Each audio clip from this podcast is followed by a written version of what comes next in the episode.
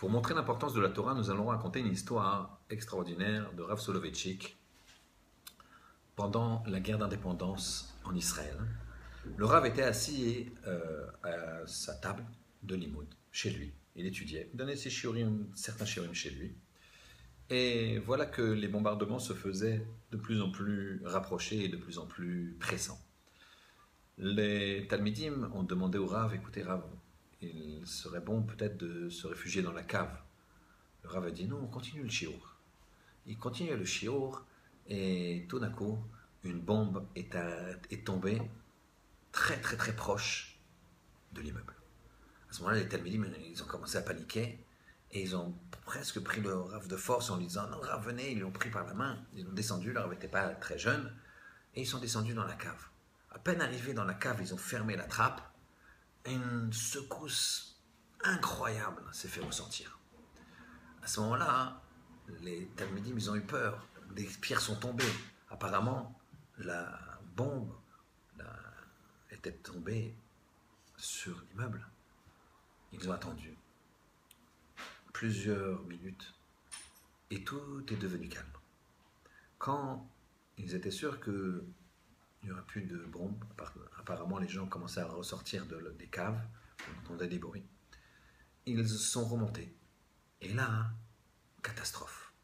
À la place même du rave, un trou béant qui traversait le plancher, les spharim du rave éparpillés. À la place du rave était tombée une bombe il ne restait plus rien. À ce moment-là, Rav les a regardés et chacun de dire d'un sourire au Rav, voyez, Rav, on a eu raison, si jamais vous étiez resté à votre place, euh, Shalom. Et la réaction du Rav fut très étonnante. Si je vous aimais pas autant, je ferais un din Torah je vous mettrai tous en din Torah. Parce que sachez que si on avait continué à étudier de toute notre force, de toute notre ferveur, l'ishma, comme on était en train de le faire, jamais cette bombe aurait pu tomber à cette place. Il y aurait eu un coup de vent, il y aurait eu autre chose, et elle serait tombée ailleurs. Vous savez que Kadosh Baruch fait des miracles lors de la dernière guerre avec euh, Gaza, il y a eu des bombes qui sont tombées sur tout le pays et une bombe qui devait tomber sur la tour Azrieli et faire ce Shalom les dégâts qu'on peut imaginer. Il y a eu un vent qui l'a, vent euh, qui l'a poussé vers l'ouest, vers la mer.